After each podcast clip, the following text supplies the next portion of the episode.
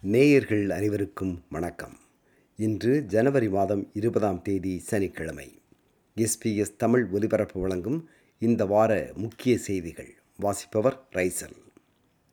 பாகிஸ்தானின் பிராந்தியத்தில் உள்ள ஜெய்ஷ் அல் அல்டி எனும் போராளி அமைப்பின் இரு முகாம்களை குறிவைத்து ஈரான் ஏவுகணை தாக்குதலை நடத்தியது. இதில் பலர் உயிரிழந்தார்கள்.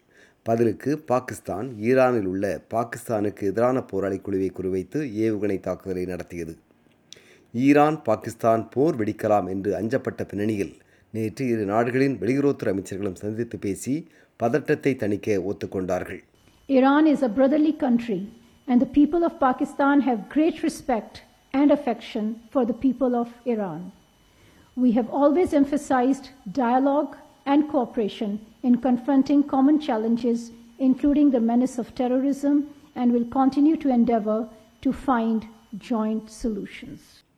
இப்படி பாகிஸ்தானின் அறிவிப்பாளர் குறிப்பிட்டார் ஆர்எஸ்வி எனப்படும் ரெஸ்பிரேட்டரி சுவாசத்தை பாதிக்கும் நோய்க்கான தடுப்பூசிக்கு ஆஸ்திரேலிய மருந்து அனுமதி அமைப்பு டிஜிஏ அனுமதி வழங்கியுள்ளது ஆர்எஸ்வி நோய் கடந்த ஆண்டு மட்டுமே பல குழந்தைகளுக்கும் சுமார் இருபத்தி ஐயாயிரம் முதியவர்களுக்கும் ஏற்பட்டிருப்பது குறிப்பிடத்தக்கது.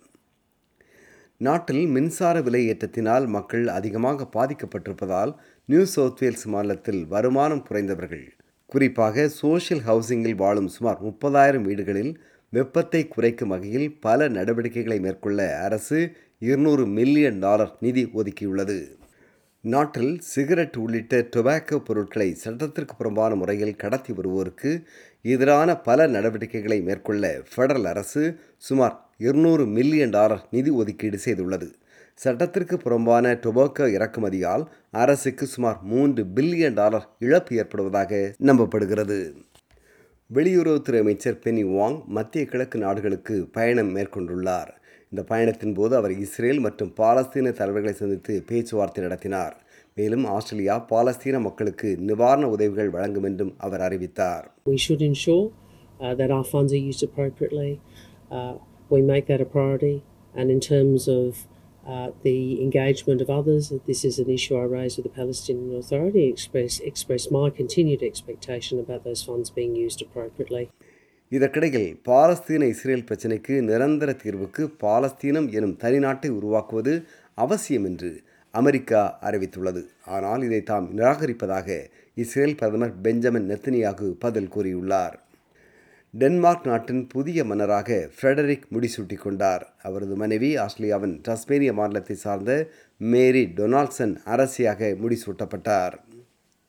தைவானில் நடந்த அதிபர் தேர்தலில் தைவான் தனிநாடாக மாற வேண்டும் என்ற கொள்கை கொண்ட டிபிபி கட்சி மீண்டும் வெற்றி பெற்று ஆட்சியை தக்க வைத்துக் கொண்டுள்ளது. வில்லியம் லை புதிய அதிபராக தெரிவு செய்யப்பட்டார். இது சீனாவை ஆத்திரமூட்டியிருப்பதாக பார்க்கப்படுகிறது. மாஸ் எனப்படும் செவ்வாய் கிரகத்தில் பனி பாறை இருப்பதை தாம் அடையாளம் கண்டிருப்பதாக ஐரோப்பாவின் மாஸ் எக்ஸ்பிரஸ் ஆர்பிட்டரை கண்காணிக்கும் விஞ்ஞானிகள் அறிவித்துள்ளார்கள்.